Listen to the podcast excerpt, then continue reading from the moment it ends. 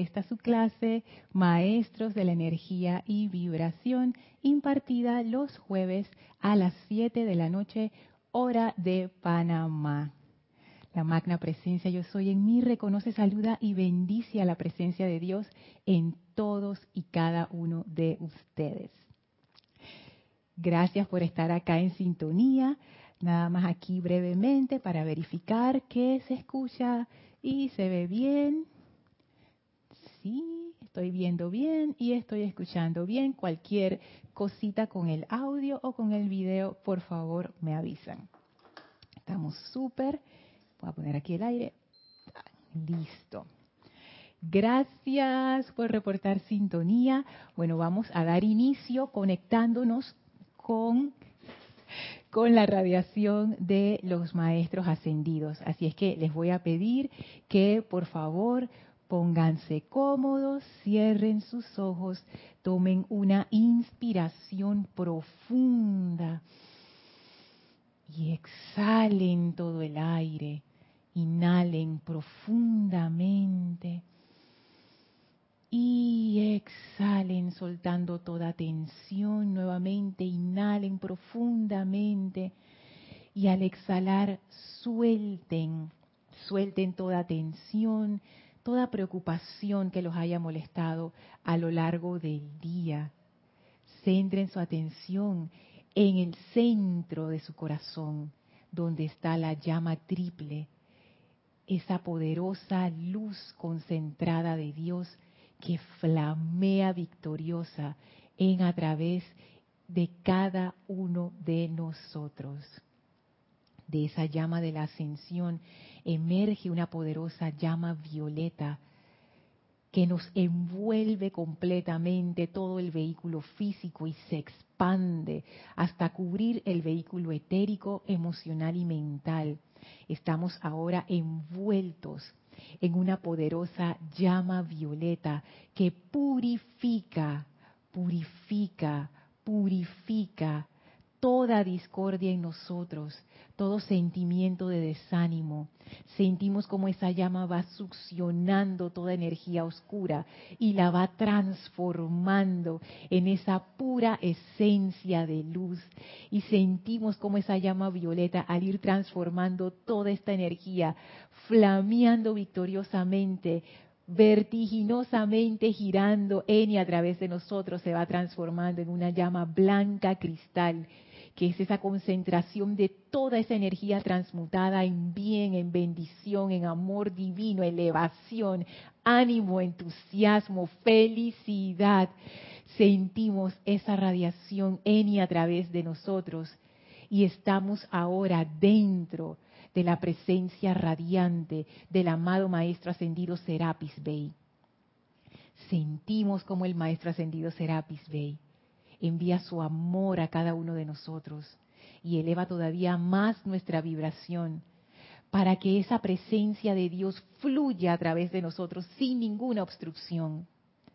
Y enviamos ahora nosotros al Maestro y a nuestra presencia de Dios esa gratitud por la oportunidad de experimentar de forma consciente la gran bendición que es esta llama de la ascensión el Maestro abre amorosamente un portal frente a nosotros y nos invita a pasar a su hogar, el Templo de la Ascensión en Luxor. Y ahora avancen en conciencia a través de ese portal. Y estamos frente al camino dorado, el sexto templo. Y a nuestro lado, la amada maestra ascendida, eh, maestra ascendida Lady Nada. La maestra nos recibe con un gran abrazo de luz.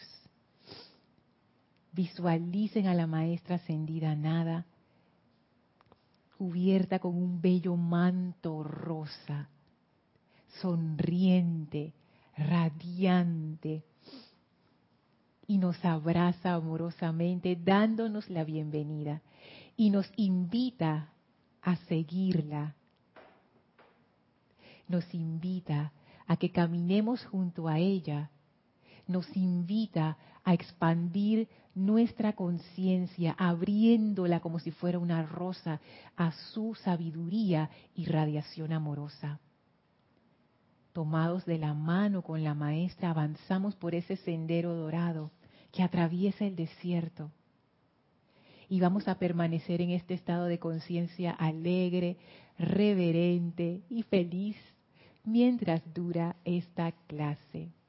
Tomen ahora una inspiración profunda, exhalen y abran sus ojos.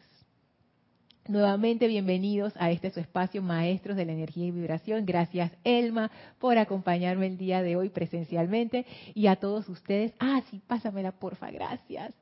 Gracias. Elma me adivina los, los pensamientos. Yo dije que se me olvidó agarrar mi vasito de agua. Gracias, Elmi. Gracias, Elma. Gracias a todos ustedes por estar sintonizados en esta clase. Muchísimas gracias. Voy a pasar a saludarles y aquí voy a hacer el cambio de cámara. ¡Tarán! ¡Tarán! Eso. Ahora tengo aquí a Rosaura desde Panamá, a Lourdes desde Perú. Tengo, ay, que me mande un montón de corazones hermosos. Tengo a Francisco desde México. Tengo a Mili desde aquí de Panamá, a Marianne desde República Dominicana, Naila desde Costa Rica, Alonso, Alonso Moreno desde Colombia. Gracias por reportar su sintonía, gracias por su atención. A todos los que escucharán esta clase en diferido, muchísimas gracias, en especial a mis hermanos de España que sé que se conectan a esta clase y que debido al cambio de hora, ya que antes la clase era a las 4, a bueno, antes era a las 5, después cambió a las 4, pero ya a las 7 de la noche está, muy tarde allá del otro lado del Atlántico. Así es que muchísimas gracias, gracias por, por ese amor. Y también, además del chat de YouTube, estoy por el chat de Skype. Nuestro usuario es Serapis Bay Radio. Si estás escuchando esta clase en diferido, o sea que no es noviembre 5 a las 7 de la noche más o menos, entonces quiere decir que estás en diferido, no importa, me puedes hacer llegar tu pregunta o comentario a mi correo electrónico lorna.serapisbay.com. Así es que, ay mira, yo estoy mirando a la cámara que no es, Dios mío, ya voy a dejar de hacer juego de cámaras porque me enredo. necesito como más maestría con eso. Así es que regreso aquí a la cámara, a mis otros hermanos les sale como más natural, a mí todavía quedo así como, como enredada. Así que bueno, perdonen por eso. Vamos a seguir a sumergirnos directamente en el tema de hoy. Seguimos viendo la figura del mendigo. Esa figura del mendigo tiene tantas connotaciones. ¿Quieres, ¿Quieres el agüita? Yo no la... Ah, bueno, ok, dale. Esa figura del mendigo tiene tantas connotaciones. Y una de las preguntas que surgió en, una de sus preguntas en los comentarios de, en los chats de YouTube era que si uno realmente se convertía en un mendigo o si era como una como, una analogía, una metáfora yo pienso que uno realmente no se convierte en un mendigo, porque el maestro habla de la vestimenta del mendigo. Y no quiero decir con eso que no pueda haber algún tipo de prueba en la cual uno se sienta como un mendigo. Porque ¿qué es realmente un mendigo? Yo me he puesto a pensar en eso. ¿Qué es lo que te hace un mendigo?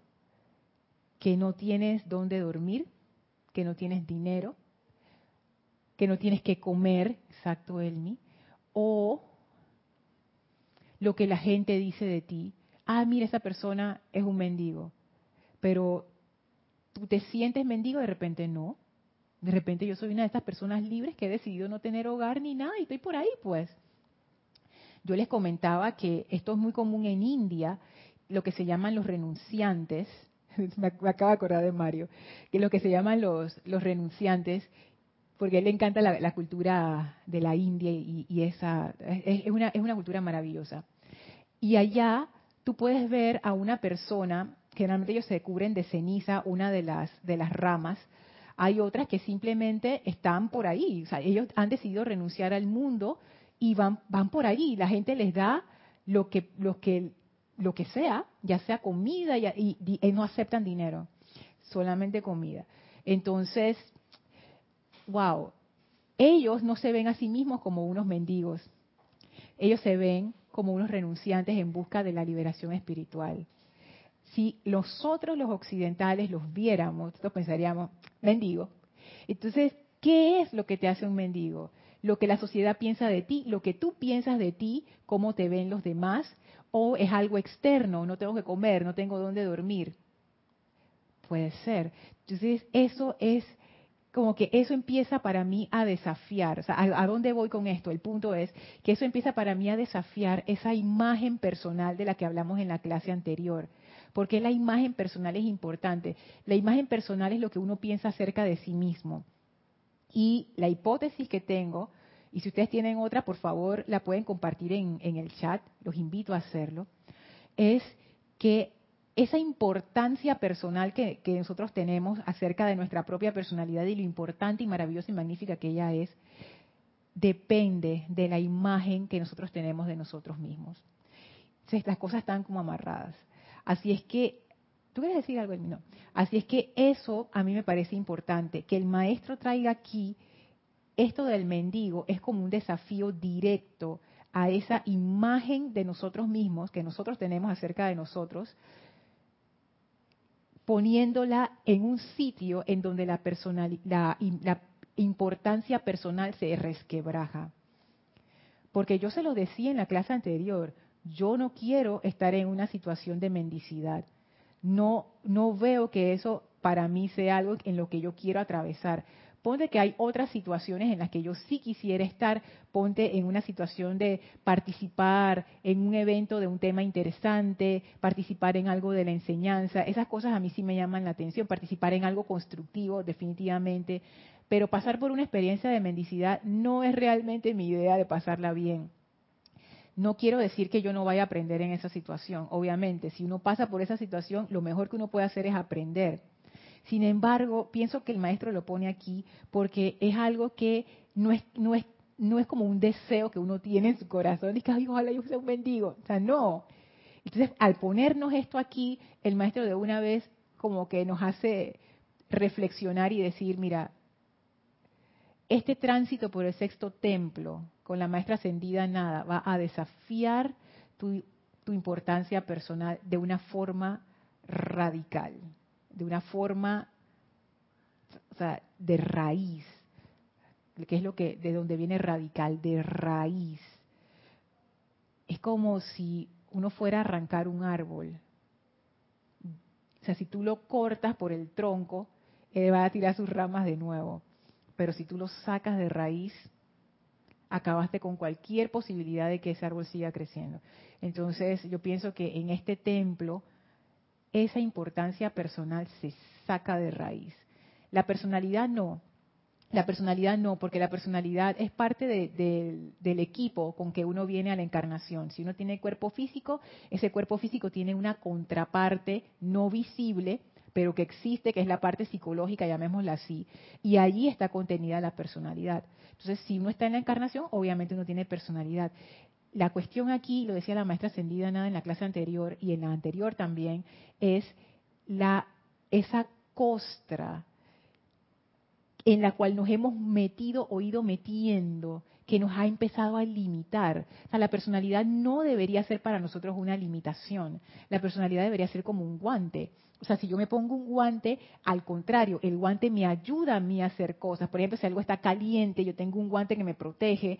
Si algo está filoso, yo tengo un guante que me protege, pero yo puedo hacer todas las cosas con mi mano que yo necesito hacer.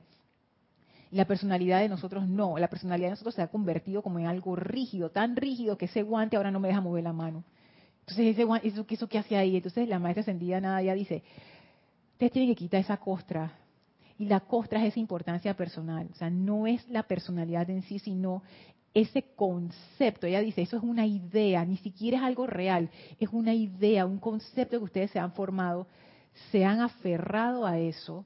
Y ahora, ¿quién lo saca de allí? Elmi. Ay, espérate, espérate, Elma, perdona. Ahora sí, dale. Sí, los monjes que están en el Tíbet, que son renunciantes. Sí. Ellos, cómo se educan, los niños de muy pequeños, y lo hace sentir algo tan natural que es parte de su diario vivir. Y no hay esa fuerza de que hay que hacer esto, no. Lo hace convivir en una vivencia natural. Y ellos están felices.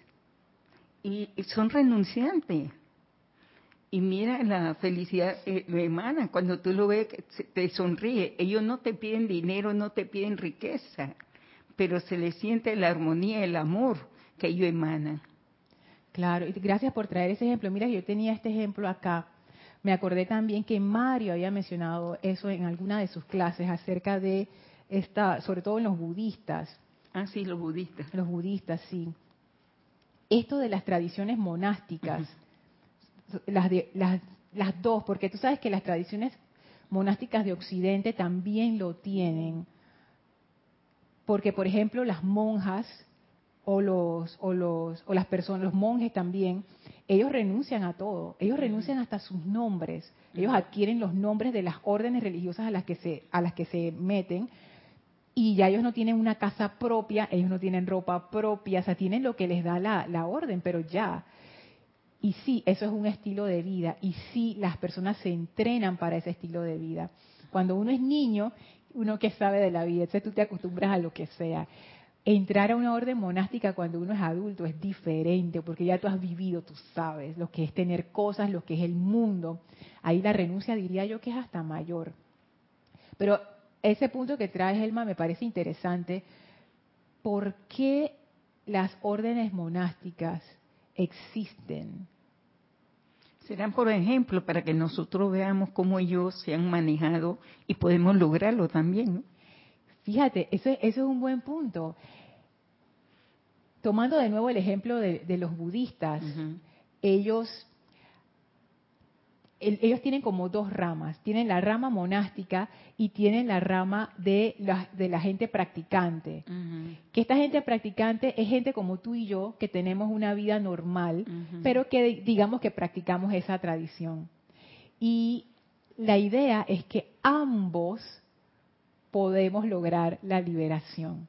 Tú puedes hacerlo a través de el camino de, de monástico o lo puedes hacer a través del camino de tu vida diaria a mí me encanta la flexibilidad de Oriente con respecto a eso. En nuestro caso, en Occidente, por ejemplo, en la tradición cristiana, no todos los cristianos son monjes ni, ni, monjas, no, ni sacerdotes, ni padres, ni nada de eso. Pero se espera que si yo soy cristiana, yo siga los preceptos, no sé qué. Entonces, claro, las órdenes monásticas lo que tienen es como que ellos quitan las distracciones. Ah. Ellos lo que dicen, me imagino, y, ahora les, voy a preguntar si ustedes tienen alguna idea de por qué ustedes creen que las órdenes monásticas existen. Porque si ustedes se ponen a ver, todas tienen cosas en común y una de ellas es la renuncia. Yo lo que pienso es que si, si tú realmente quieres dedicar tu vida a esa búsqueda de la presencia de Dios, a esa liberación, cuanto menos tú tengas de qué ocuparte, mejor, para que tú puedas poner la totalidad de tu atención en eso que es tu meta. Si yo tengo un trabajo que mantener, una familia, si tengo un hogar, yo, necesito obtener ingresos, necesito hacer un montón de cosas que me restan energía y tiempo de dedicarlo a esa búsqueda, a esa, a esa no sé, recta meditación o a esa práctica aplicación. Pero de nuevo, uno lo puede lograr en la vida diaria o lo puedes lograr a través de una orden monástica. Eso depende, depende de, de, uno mismo, de qué es lo que uno quiere en ese momento. No es que un sendero sea mejor que el otro, pienso yo. Por supuesto que hay gente que, que tiene los pros y los contras, pero al final yo pienso que hay tanta diversidad en la humanidad que tiene sentido que haya tantos senderos espirituales y ningún sendero, pienso, verdadero te limita de ninguna manera. uno se acomoda para uno lograr su meta.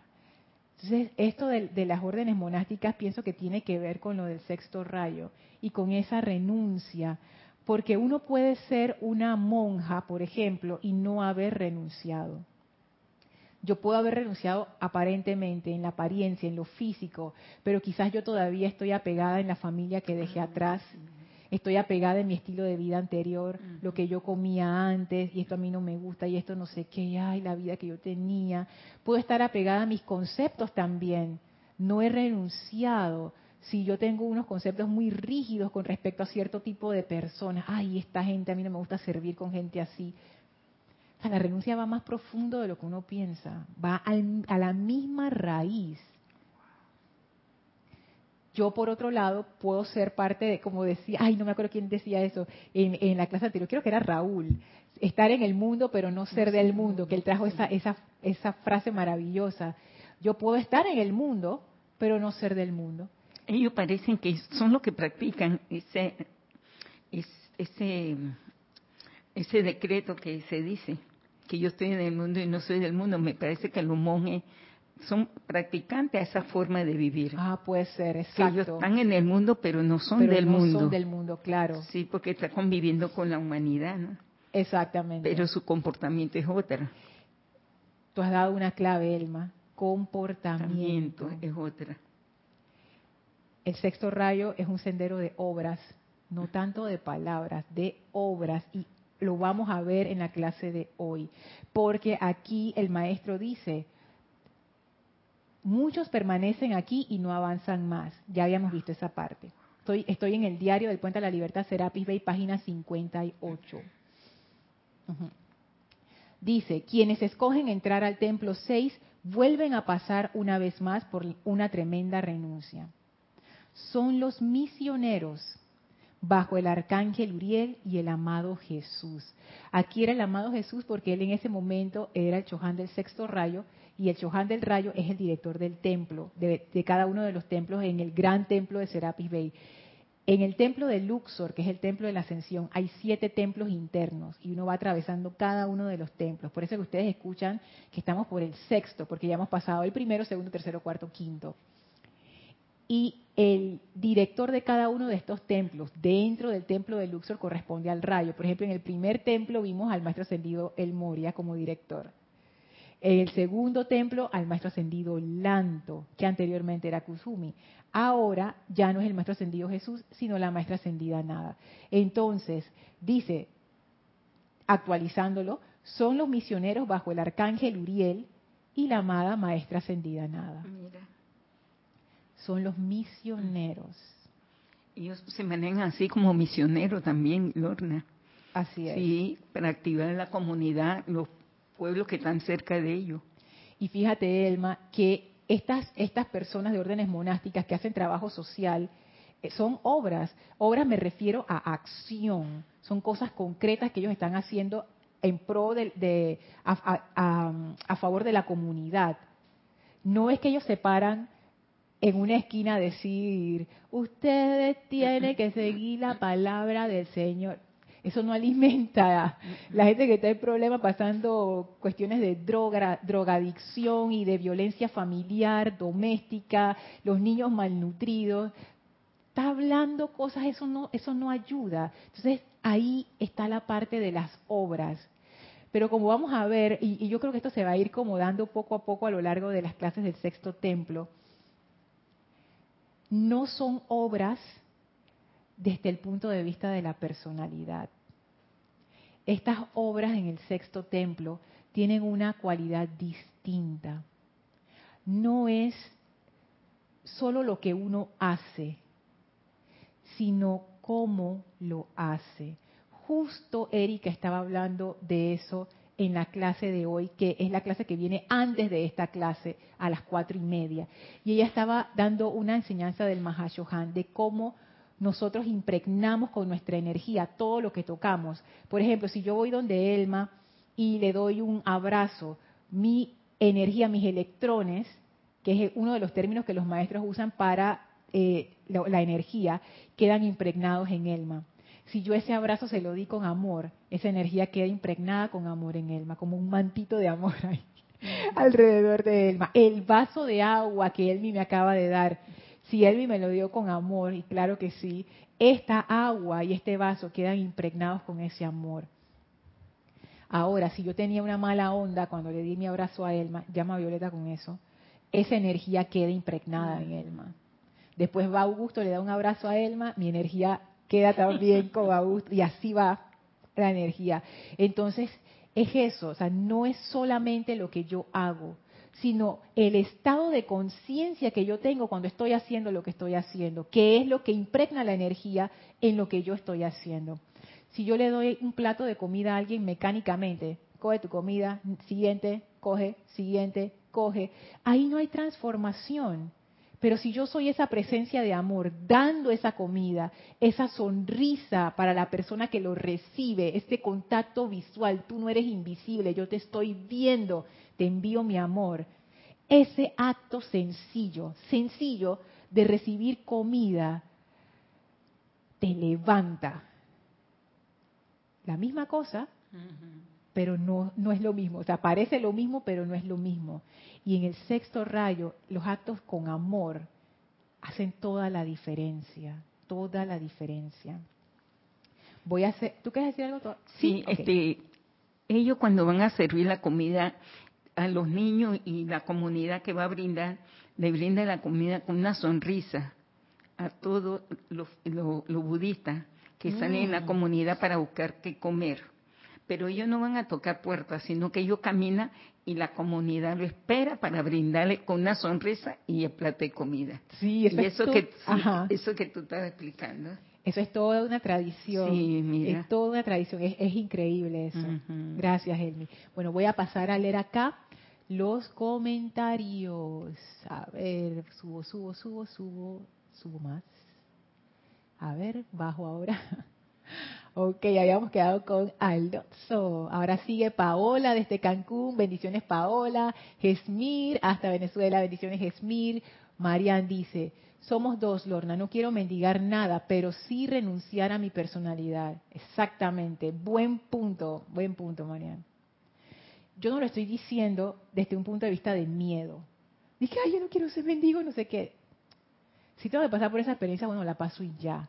Porque realmente ¿Qué, nuevamente, ¿qué es ser un mendigo? O sea, si tú te sientes en una posición de sin poder, o sea, como impotente, si tú te sientes en una situación donde tú eres una víctima, te estás comportando en cierta manera así y estás asumiendo esa característica en ti. Tú puedes pasar por una situación muy difícil de cualquier tipo, económica, alimenticia, lo que sea, y tener una moral alta y tener una visión de excelencia. O sea, entonces yo no lo estoy diciendo desde un punto de vista de que, ay, que yo tengo miedo, ojalá nunca me pase. No, bueno, si pasa, pasa. yo no tengo miedo a esa, a esa experiencia. Lo que estoy diciendo es que si yo puedo escoger, yo escojo experiencias que me gusten más. Experiencias donde yo siento que yo puedo expandir más. Ahora, puede decir el maestro o la maestra ascendida nada y que no, Lorna, tú tienes que pasar por la experiencia esa para expandir más. Bueno, paso. Pero es eso, o sea, no es con miedo, sino que es, es una figura que el maestro usa para desafiar nuestra importancia personal. Y como es una figura chocante para nuestra sociedad, yo creo que es por eso que, la usa. Diana nos manda bendiciones desde Bogotá, gracias Diana. Daira, bendiciones desde Panamá. Claudia nos manda bendiciones desde Chile, gracias, gracias chicas.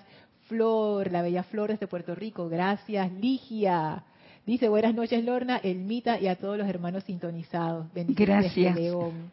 Gracias, Lige, y bendiciones para todo Nicaragua, que sabemos que están pasando una situación difícil con lo del huracán.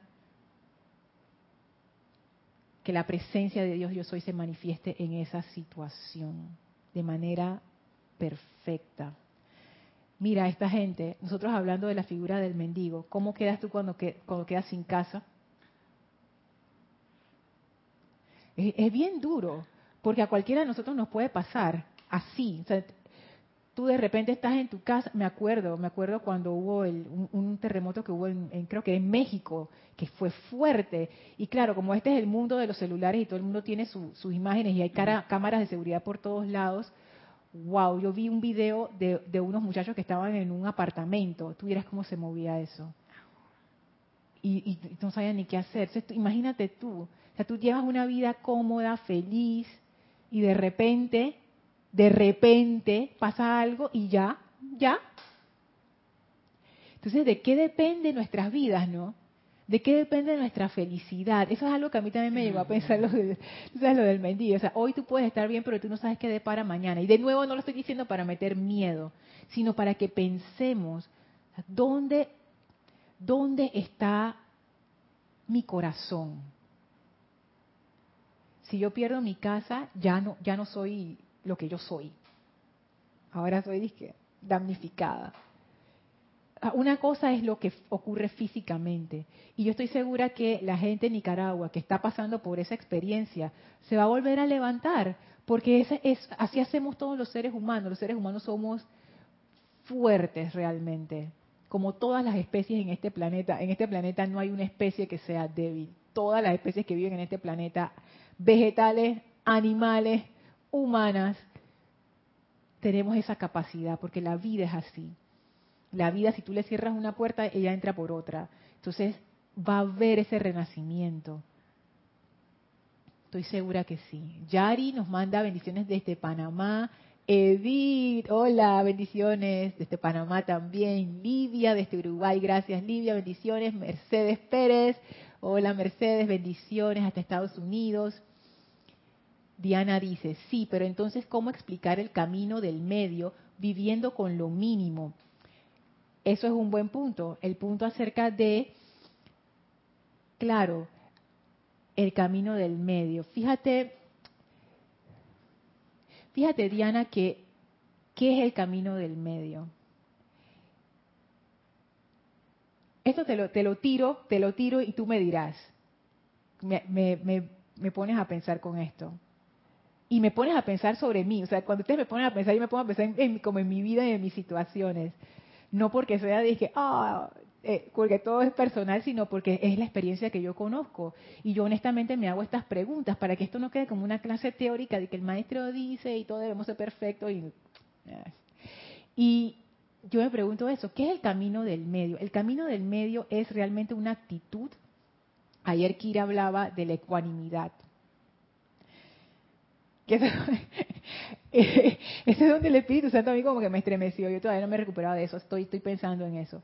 Pero el camino del medio, ¿qué sería? Sería una actitud de vida en donde yo sostengo ese equilibrio, en donde yo veo qué es lo importante. O sea, yo no me dejo engañar por la apariencia y puedo poner mi atención en lo que es importante.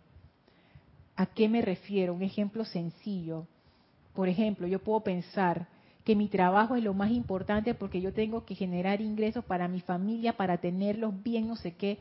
Y lo más importante realmente es el amor que tú compartes con tu familia. ¿Cuándo la gente se da cuenta de que eso era lo más importante?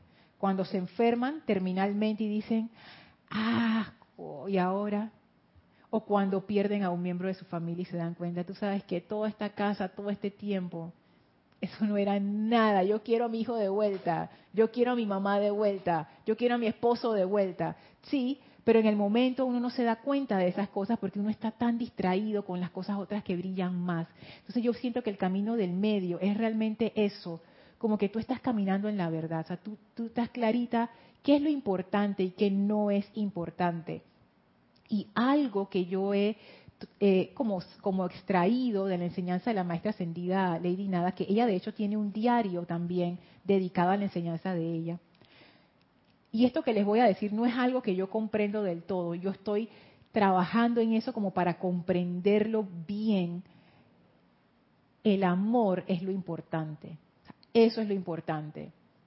Lo demás no es importante. Puede ser necesario, digo, obvio Diana, yo tengo que comer, para mantener mi cuerpo físico. Pero realmente es el amor lo importante. Eso es lo importante. Lo que pasa es que el amor, como no se pesa y es su valor en oro, como no cuesta nada, ni, lo puedes comprar realmente, ni lo puedes intercambiar como el dinero, como no se ve, dices que Elma, mira, mira mi amor. Tú sabes, entonces es algo como intangible pero el amor es una de las cosas más reales y más tangibles que uno experimenta a través de lo que es una vida humana. El amor realmente es lo único que transforma, verdaderamente, es lo único que transforma, porque eso mueve tu corazón de una manera que nada más lo hace. Así es que camino del medio. No pienso yo que no es tanto de las cosas físicas, sino es una actitud de vida. Sí. Bueno, yo lo, he analizado anteriormente y lo he pensado, y yo lo veo que es como una meta que trazo en ese camino del medio que viene siendo mi gratitud y amor a la presencia. Yo dependo de Él para poder recibir la bendición que Él nos va a brindar hacia la humanidad. Si yo no tengo ese norte bien ubicado, bien fijo, ¿cómo lo voy a sostener? ¿Cómo le voy a dar vida? Entonces no tengo camino del medio. Estoy confusa. Wow, sabes que eso, Elma, claro, porque ¿cómo, ¿cómo tú sabes que ese es el medio? Si tú no tienes ninguna brújula que te esté diciendo, te desviaste, te fuiste para la izquierda, te fuiste para la derecha, y eso es un punto muy interesante. es, que, el momento, el diario, el diario vivir te va enseñando que ese es el camino, porque te vas a encontrar con la, vamos a poner la piedra de tropiezo, la parte humana, y tú ves que eso no es lo que te va a convertir tu felicidad, sino en ese camino del medio. Conservarle, darle vida, darle amor, y la forma de agradecimiento y aceptar el mundo como es, pero dale todo lo que tú puedas darle mientras que está en este mundo. Sí, llegar a ese tipo de conclusiones no es algo que uno llega de buenas a primeras. Eso a ti te lo ha enseñado la experiencia y te lo ha enseñado la reflexión. Entonces, Diana, ahí uno tiene que hacer como su propia reflexión con base en su experiencia. No es una meta artificial que uno dice, dice ay, los maestros dicen que es, el, es la luz y entonces yo voy por la luz. No, esto, tiene, esto es algo que van a hacer de ti. Tu propio caminar interno te va a ir diciendo cuál es tu camino del medio. Eso mismo. Porque cada quien tiene el suyo. O sea, pienso yo ahora que tú dices ese ejemplo, por ejemplo, para Elma es amor y gratitud, para otra persona puede ser servicio impersonal, para otra persona puede ser algo, pero hay, hay algo que te guía, que este es mi, esta es mi ruta, este es mi norte, yo no me desvío. O ese tema del camino del medio es, es interesante, realmente interesante. Sigo. Blanca Uribe nos manda bendiciones desde Bogotá. Gracias, Blanca. Gesmir dice, eso, eso así, querida Lorna, por cualquiera de ambos senderos podemos alcanzar la iluminación. Así es.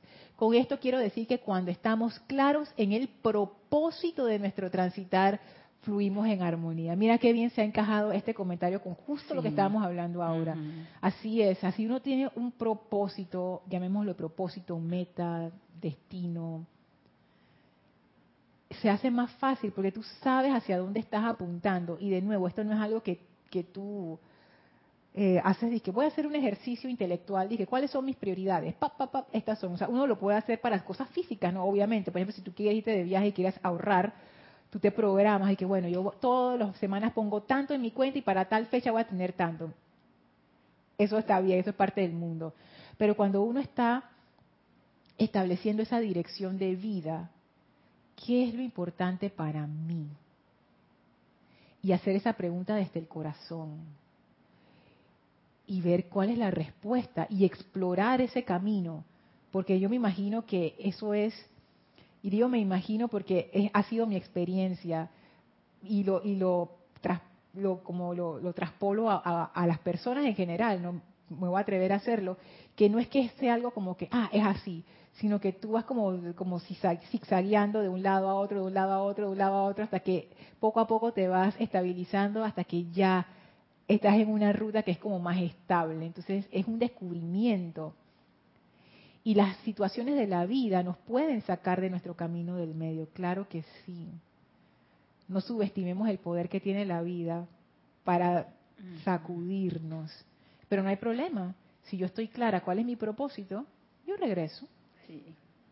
Paula dice, así es, uno puede realizar la presencia en uno mismo, en el trabajo, la casa, etcétera. La renuncia no necesita ser en un monasterio, es en la conciencia. Exactamente, exactamente. Y de hecho, eso era una de las, es una de las, como de las advertencias que se hace a los monjes, por ejemplo. Oye, tú eres renunciante, pero si tú, y hay cuentos y todo acerca de esto me acuerdo de, uno de los cuentos, ojalá me acuerde bien del cuento, ¿Dónde está Mario como se necesita? Para que eche el cuento. Dice que eran dos monjes que iban caminando y se encontraron a una mujer que quería cruzar el río. ¿Pero de a dónde? Porque era, era chiquitita y entonces no podía cruzar el río, pero ellos eran grandes y ellos lo podían hacer.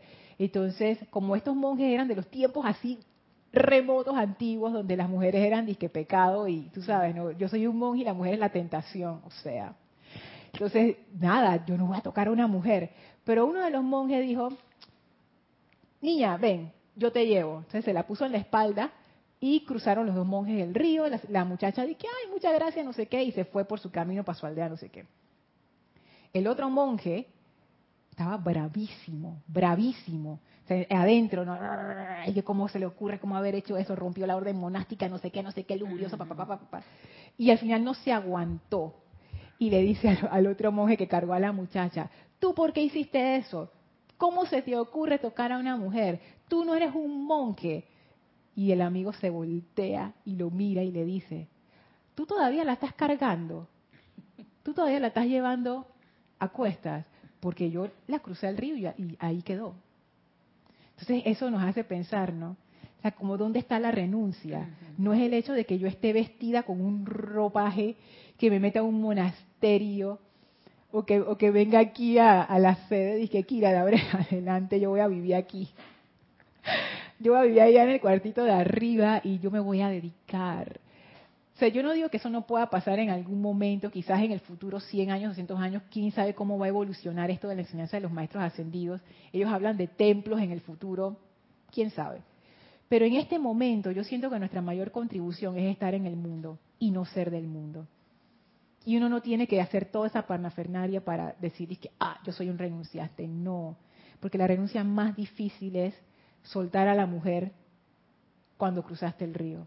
esa, esa, es la renuncia más dura, la que uno lleva dentro en su conciencia, no, no la externa.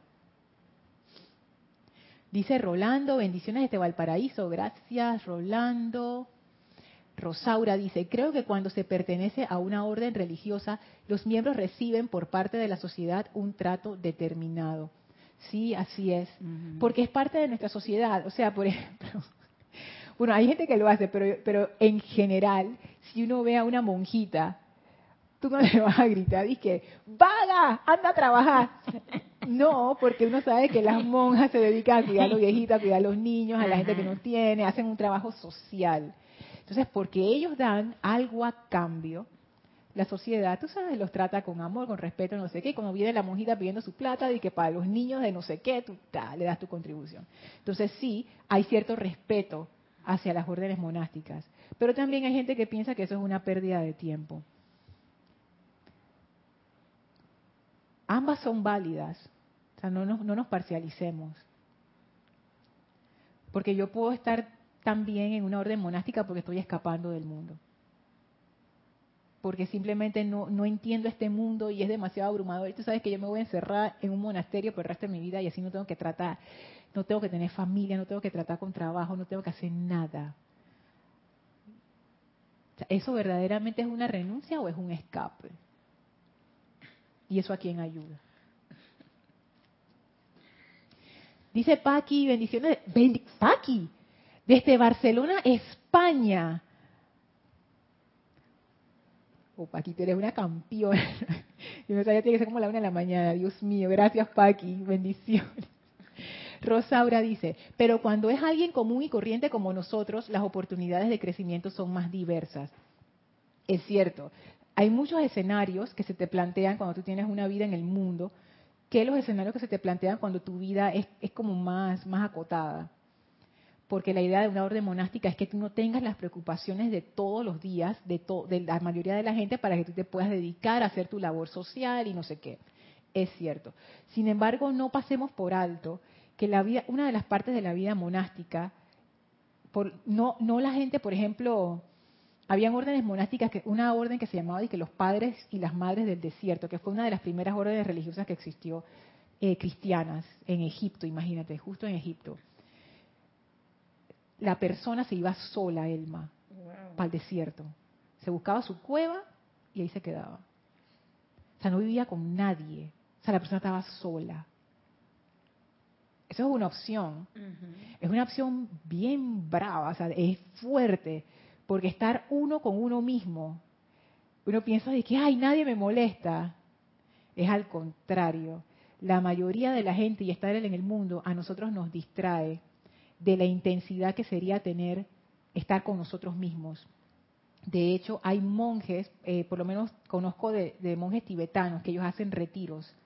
Entonces ponte que hay monjes que hacen un retiro de cinco años en soledad, diez años, veinte años. Ellos tienen aplicaciones específicas y cada cierto tiempo o, al inicio ellos reciben una instrucción de, de, su, de su gurú y ellos siguen esa instrucción 15, 20 años en silencio. Y una vez leyendo unas, eh, como unas anécdotas, no anécdotas, experiencias de, de, una monja que hizo eso, decía que había gente que se volvía loca. ¿Verdad? Porque eso es muy fuerte. O sea, tú estás contigo mismo haciendo una práctica espiritual intensa. Imagínense que uno estuviera haciendo una práctica espiritual intensa con llama violeta purificando todo lo que uno tiene adentro. Eso le pasó al maestro ascendido San Germain y él lo cuenta, que él se fue en una de sus encarnaciones cuando él era Francis Bacon, que él se fue a una isla en el Caribe porque él no quería saber de Inglaterra, pues estaba sumamente decepcionado. Y dice que en esa isla del Caribe él se llevó todos sus libros, todas las cosas que le gustaban, se buscó un lugar especial donde nadie lo iba a molestar, una isla paradisiaca. Y dice, ¿y qué pasó? Me di cuenta que los fantasmas de Inglaterra se vinieron conmigo. Y dice, y casi me vuelvo loco.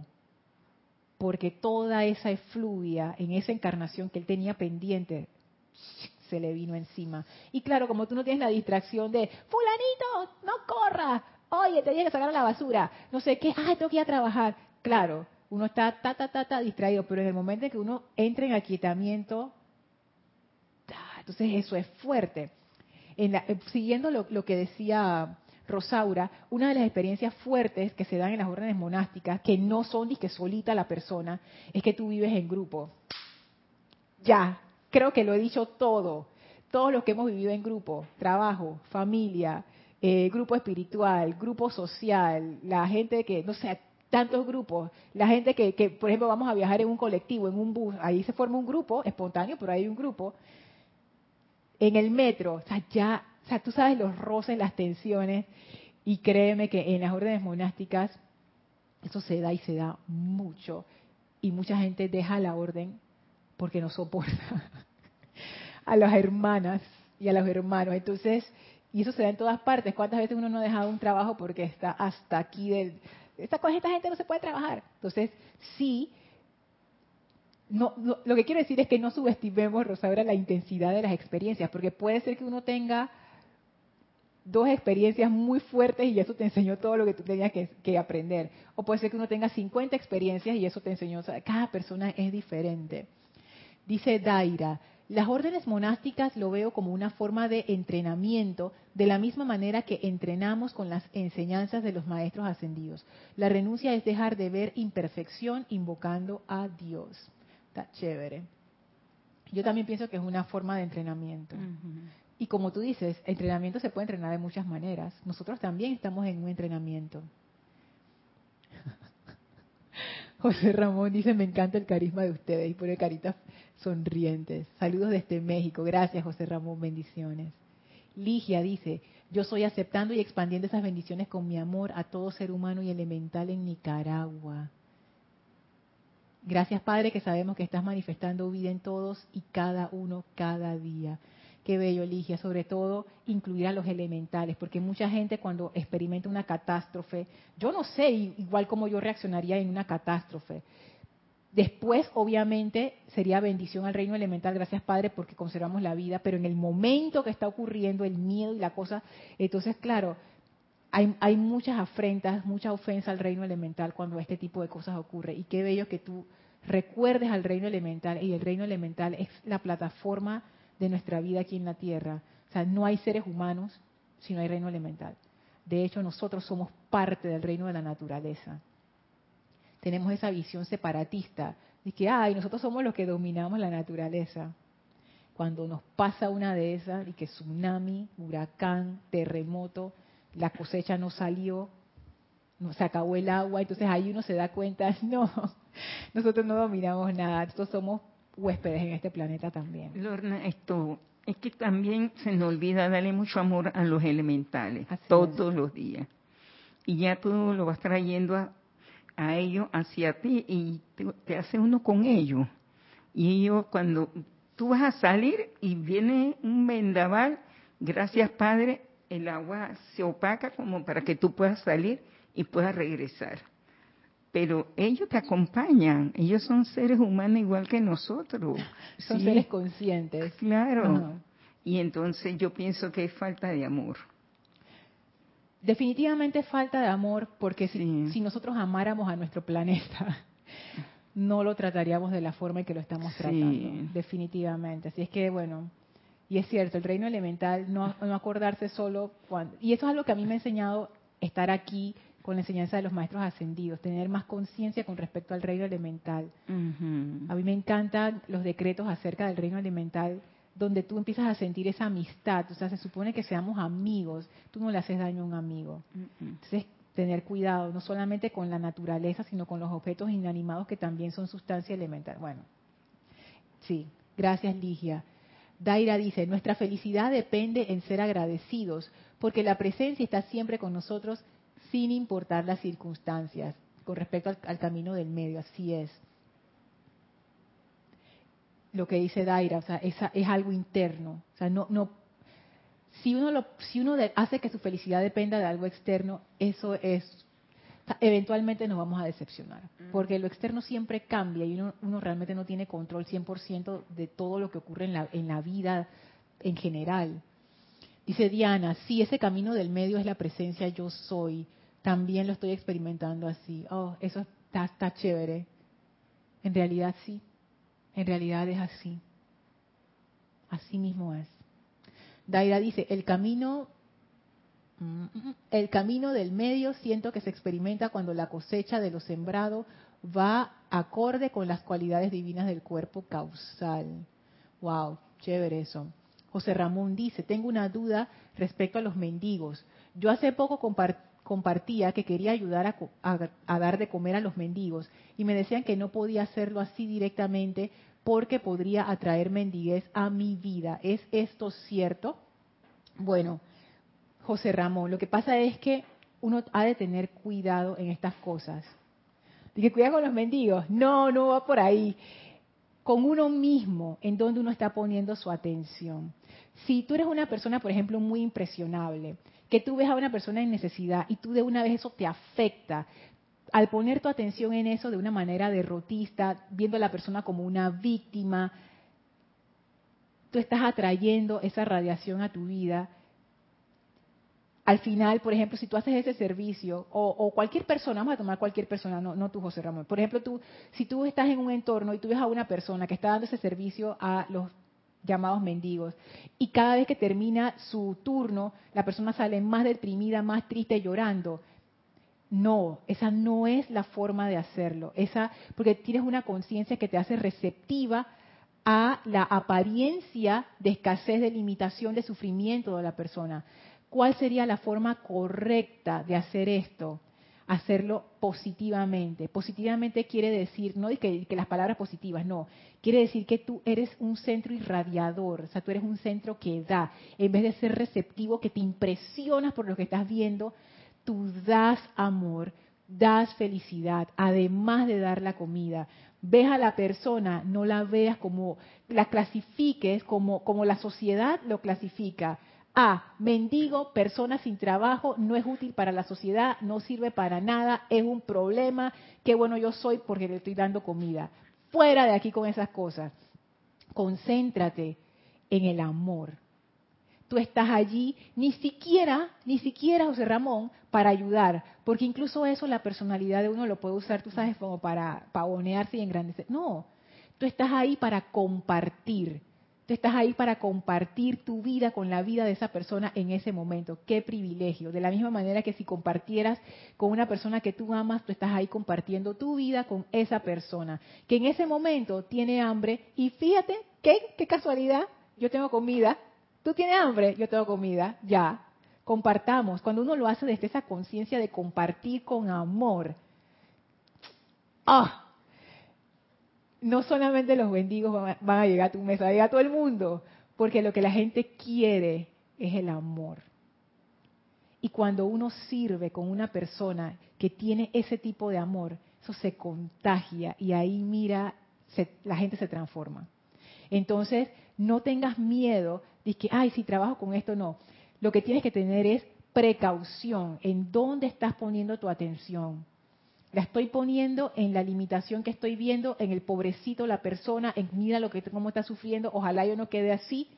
Ay, qué bueno soy yo para darle comida a esta pobre gente que no sabe, no sabe, mira. Ya lo sacaron de la calle y regresó a la calle, yo no sé qué le pasa a esa gente. O sin ninguna expectativa, tú estás ahí simplemente compartiendo tu vida, ese momento, qué privilegio con otro ser humano que en ese momento tiene hambre eso. es la actitud con la que uno hace las cosas. De nuevo, lo que estábamos hablando acerca del sexto rayo. No es hacer las cosas por hacer. Gracias, José Ramón. Qué, qué buena oportunidad me has dado para dar este ejemplo. No es hacer las cosas por hacer. Cualquiera le puede dar comida a cualquier persona.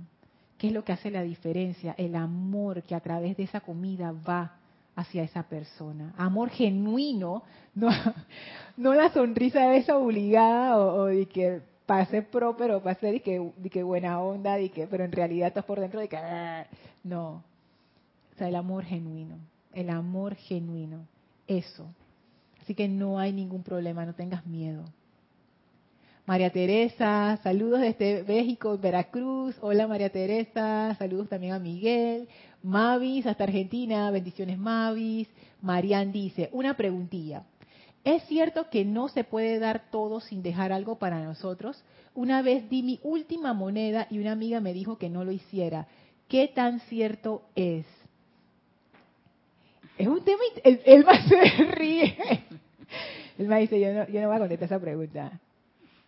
¿Tú quieres contestar esa pregunta? No quieres contestar esa pregunta. Es un tema interesante porque ahí yo pienso que viene la parte, es que es tanto discernimiento. Imagínate, Marian, imagínate, o sea, yo, me estoy, yo me estoy imaginando yo misma porque esa situación me ha pasado. Y mi personalidad, las dos voces, ¿no? Como dice Kira, el diablito y el angelito, pero en este caso de que son los dos diablitos. No, en este caso son las, dos, las dos voces, la voz del deber y la otra voz. Dice la voz del deber, Lorna, pero tú eres estudiante de la enseñanza de los maestros ascendidos. No se supone que tú tienes que ser generosa. Dale la moneda, dale todo, oye, sí, total. Y la otra voz me dice, Lorna, ¿con qué tú te vas a ir para tu casa?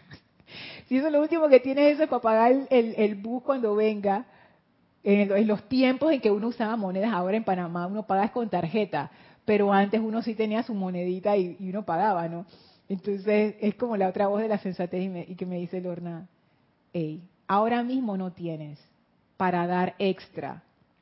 Entonces viene la otra parte y me dice, oye, pero qué poca, qué, no, chancletería, o sea, mira, no, no, no, no te desprendes de las cosas. Y la respuesta a eso es, camino del medio, camino del medio. ¿Por qué, de nuevo, por qué yo estoy haciendo lo que voy a hacer?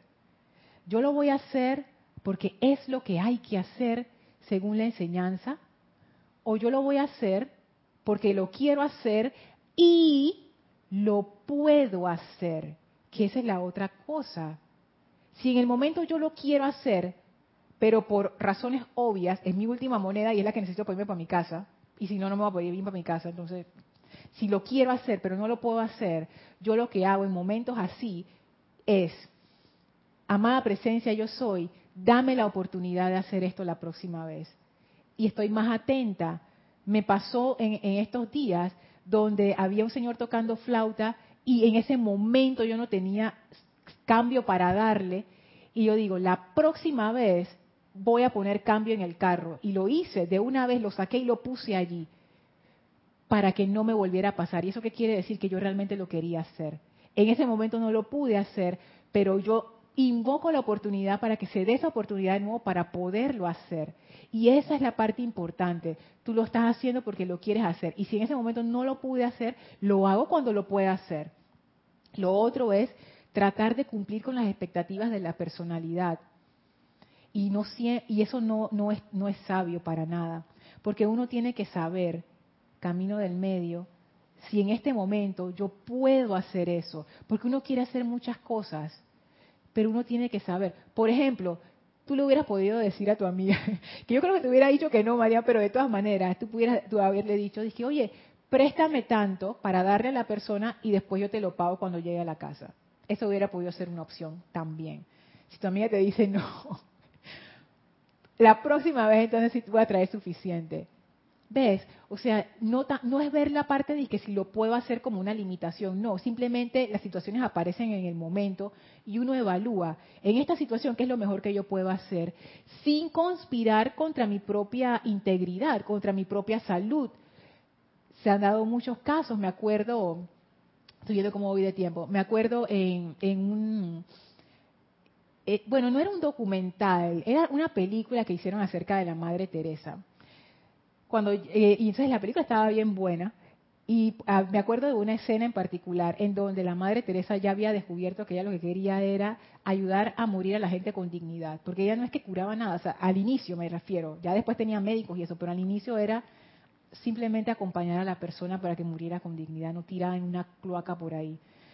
Y claro, ella se tiró de cabeza a eso con tanto celo, ¿qué tú crees que le pasó? Se enfermó, no comía, no descansaba, no dormía, ¿qué te va a pasar? Camino del medio. Y ella con el afán de servir olvidó esa parte. La cosa es que ella quedó tirada por ahí, y entonces vino una enfermera, una enfermera bien así como tough love, o sea, con ese amor fuerte, tú sabes, que te estremece, y papá le dijo, oye, ¿cómo se te ocurre que tú vas a hacer eso? Si tú vas a hacer este tipo de trabajo, porque la enfermera tenía experiencia en eso, tú tienes, tienes que tomarte un día libre a la semana por lo menos, para tú poder aguantar lo que tú quieres hacer, porque si no, no lo vas a poder hacer. Vas a quedar muerta igual que esta gente. Y ahí ella comprendió que la cosa no puede ser en desequilibrio. O sea, cuando uno está sirviendo o haciendo algo, pequeño o grande, no importa, tú no puedes atentar contra ti mismo. Tú no te puedes tirar así como, me tiro al mundo para que me, me incineren. No, camino del medio. ¿Qué quiero hacer y qué puedo hacer en este momento? En este momento no puedo hacer más, pero en el futuro lo podré hacer y te lo pones como un propósito, como tu meta, pero y tampoco te sientes culpable por eso. Es tener ese ese balance, eso, eso es importante, que yo también siento que es parte del sexto rayo. El discernimiento, Lorna. El discernimiento. Tengo que pensar qué me conviene y qué no puedo hacer, porque yo trabajo con público y todo tipo de extranjeros. Y yo en ese momento siempre estoy discerniendo, ¿lo puedo ayudar o no lo puedo ayudar? Entonces, si lo puedo ayudar, me voy con él, pero si no, yo no te puedo brindar el apoyo. Claro que no. Imagínate que tú dices que, ay, yo lo voy a ayudar de todas maneras, igual sea algo ilegal para no, No no, no porque hay reglas y hay estatutos. Sí. Son ese tipo de cosas que uno tiene que tener cuidado. Y fíjense que aquí el maestro habla de misioneros y con la vestidura del mendigo. Son los misioneros bajo el arcángel Uriel. Todavía no hemos llegado a esa parte, pero nos estamos metiendo poco a poco con lo del servicio. Porque eso tiene que ver con lo de los misioneros, cómo tú sirves. ¿Cuál es misionero viene de misión? O sea, ¿qué es lo que tú fuiste a hacer? ¿Cuál es tu propósito en ese momento? Son los misioneros. Aquí no dice son los sacrificados. Aquí nadie está diciendo de que agarra tu, tu, tu ¿cómo se llama? Tu cruz y trépate allá y clávate. No. ¿De qué sirve eso? No, la, cuestión, la cuestión no es sacrificio, la cuestión es ofrenda. Y para uno darse como una ofrenda, uno necesita estar bien. sí. Bueno, dice, ajá, sigo. Alex Maya nos manda bendiciones, gracias Alex. Raúl Nieblas dice, ah, espérate, Mm, Tiene un comentario acá en Skype. No. Dice Raúl Nieblas. Nadie que renuncie en verdad tiene necesidad de... Ay, Raúl. Nadie que renuncie en verdad tiene necesidad de andarlo gritando. quien dice que es realmente no es porque quien dice, porque no es porque quien es no dice nada. Así mismo es. Mírenme, renuncié, he dedicado mi vida a... Si tuviera Jorge aquí, Jorge era nuestro director, fundador del grupo, diría, bueno, déjame ver tu rastro. El rastro es todas las obras que dejaste atrás. Déjame ver qué estás haciendo. Ah, no, no. Yo renuncié. Mercedes, eh, perdón, Ligia dice, ese cuento del monje del río me hace pensar que una persona renunciante o de una orden monástica vive en un extremo de la vida, quizás lejos del camino del medio. Pido, dice Ligia, pido, pido perdón por, por hacer juicio de ello. No, Ligia, pero es que hay tanta gente en el mundo, Ligia, que yo estoy segura que sí, porque hay muchísimas razones para entrar a una orden monástica. Uno incluso puede entrar a una orden monástica porque eso encaja perfectamente en la imagen que tú tienes de tu personalidad. Uno puede entrar a una orden monástica porque tú de corazón tú quieres dedicar tu vida a Dios y para hacer eso tú sirviendo a las personas tú sientes que esa es la forma mejor de hacerlo. Tú puedes entrar a una orden monástica por escapar del mundo. Es cierto. O sea, tantas razones. Y si es cierto, hay gente radical en todos los campos. Incluso yo me imagino que en algún momento, porque si la, si la enseñanza de los maestros ascendidos se expande, esa enseñanza va a caer en todo tipo de conciencias. Y va a haber gente que se va a radicalizar. Dice, ah, Lorna, tú tienes cabello negro. El negro no es de los maestros ascendidos. Hay que teñirse el cabello de violeta.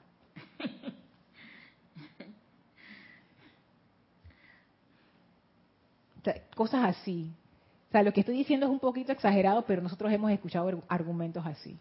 Entonces, hey, hay, hay de todo tipo de gente, Ligia. Obviamente va a haber gente que hay extremista. Uno ni siquiera tiene que estar en una orden monástica para ser extremista. Y nosotros mismos hay cosas, yo estoy segura, en que somos extremistas.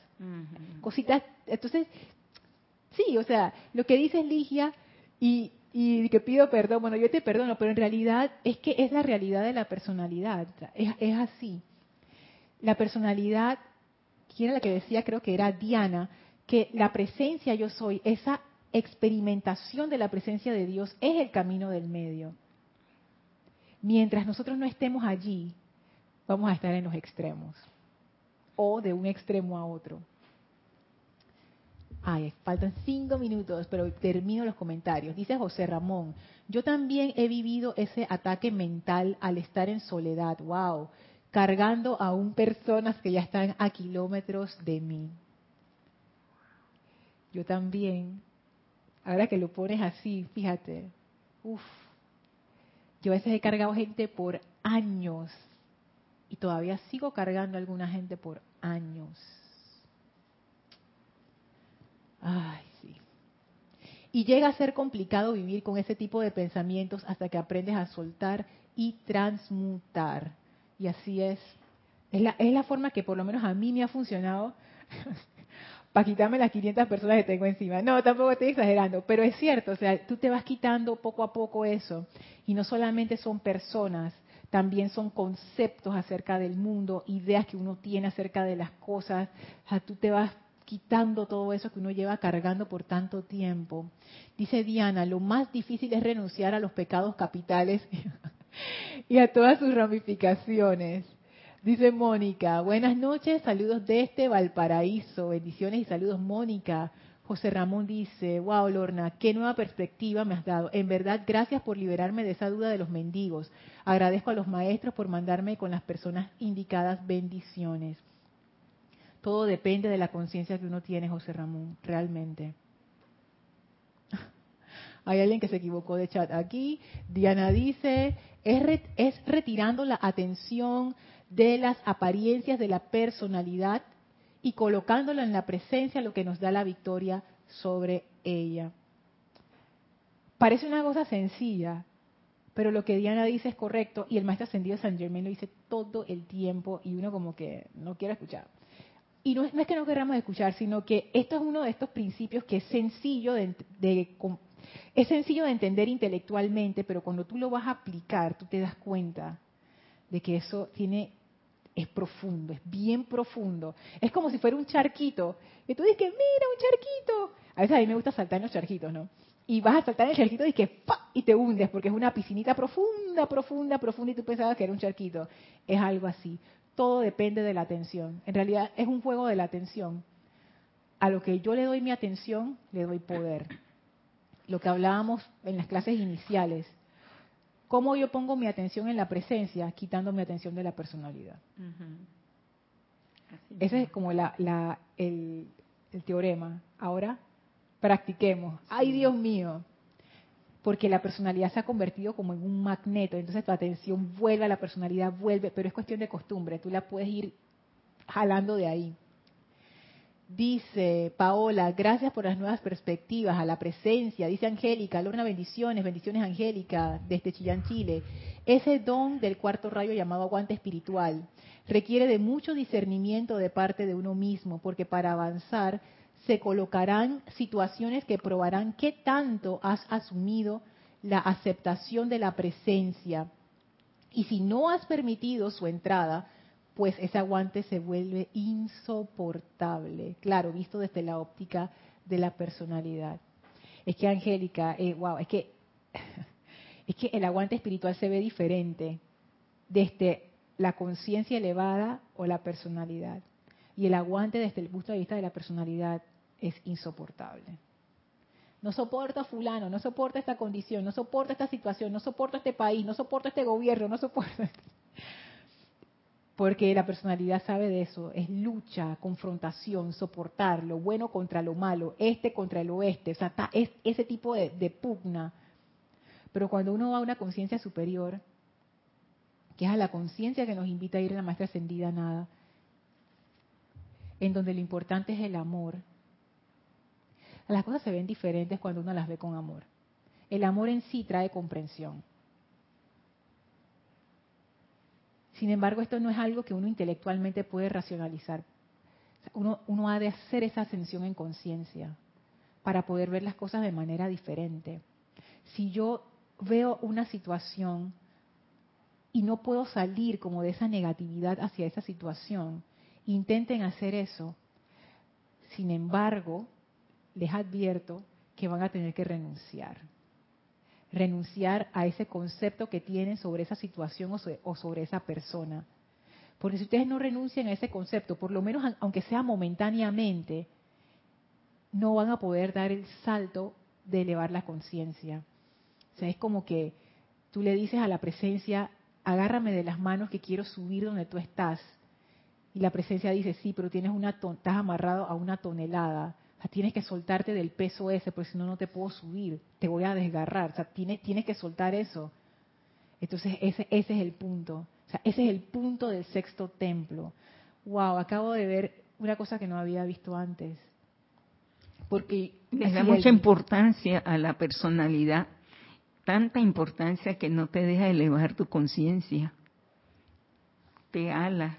Así mismo porque como yo no estoy dispuesta, como estoy atada a la personalidad, como yo no estoy dispuesta a dejar ir mis conceptos, no puedo entrar a una conciencia de amor que me permite ver las cosas mejor. Tú sabes, Lorna, que el ah. Misterio de Velado, el maestro San Germain, está hablando sobre el amor, la página 4. De ahí no salgo, que porque él habla del amor. Todo, toda la solución en la vida es el amor. Y yo vuelvo y le doy, y vuelvo y lo busco. Y yo, wow, no, hay otra salida, Lorna. Esa es la solución. Eso es lo que hay. Desde la perspectiva de la personalidad, uno lee eso y uno dice, maestro, ¿qué es esto? Tú te estás burlando de mí. ¿Cómo que el amor? Esa cosa no sirve de nada.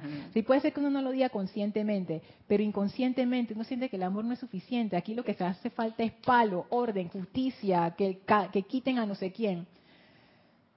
Pero cuando uno sube a la conciencia superior, aunque sea por unos instantes, uno puede ver las cosas en serio, uno se da cuenta, o sea, así es el amor, así es el amor. Sí. No, no voy a seguir hablando porque entonces ya, ya me paso, ya es que ya me pasé dos minutos de la hora, así que voy a terminar los comentarios. Dice Alonso, el dolor y el sufrimiento también hacen renunciar. Sabrás que sí, sabrás que sí. Dice Marianne, Lorna, el sexto rayo desarrolla las virtudes divinas. Claro que sí. De hecho, cualquier aspecto del fuego sagrado desarrolla en ti virtudes divinas. Ajá, listo. Y terminé con los comentarios. Gracias por todos sus, por todos, por gracias por las gracias que me dan en los comentarios. No siempre leo las gracias, me concentro más en las preguntas y eso, pero las veo y las agradezco. Así es que, bueno, vamos a vamos a dejar la clase hasta aquí. Mira, y, todavía nos falta, estamos como quien dice en el preámbulo para entrar a la parte de investigar eso de los misioneros, qué es y qué tiene que ver con la figura del mendigo. Todo lo que hemos hablado aquí es como la preparación para entrar a esa otra parte. ¡Wow! Y es increíble. Miren el tamaño de este párrafo. Es este párrafito nada más. Son 1, 2, 3, 4, 5, 6, 7, 8 líneas. O sea, no hemos salido de ahí. Es que eso está cargado de enseñanza. Vamos a despedirnos de la maestra ascendida Nada antes de, terminar la clase. Por favor, cierren sus ojos. Visualicen a la maestra ascendida Lady Nada al lado de ustedes. Envíenle su amor y gratitud. Denle un buen abrazo, dándole las gracias que la maestra responde con todo su amor. Gracias por esta enseñanza. Enviamos nuestras bendiciones a la maestra. Y ahora ella abre un portal frente a nosotros y atravesamos ese portal y regresamos en conciencia al sitio donde nos encontramos físicamente, expandiendo esa radiación de amor a todo nuestro alrededor. Tomen una inspiración profunda, exhalen y abran sus ojos. Muchísimas gracias por haberme acompañado en esta clase. Gracias, Elma. Gracias a todos y cada uno de ustedes. Recuerden, si se les ocurre algo en la semana, me pueden escribir a lorna.serapisbay.com. Así es que, bueno, me despido de todos ustedes. Muchísimas gracias por sus preguntas y comentarios. Para todos, mil bendiciones. Gracias. Gracias.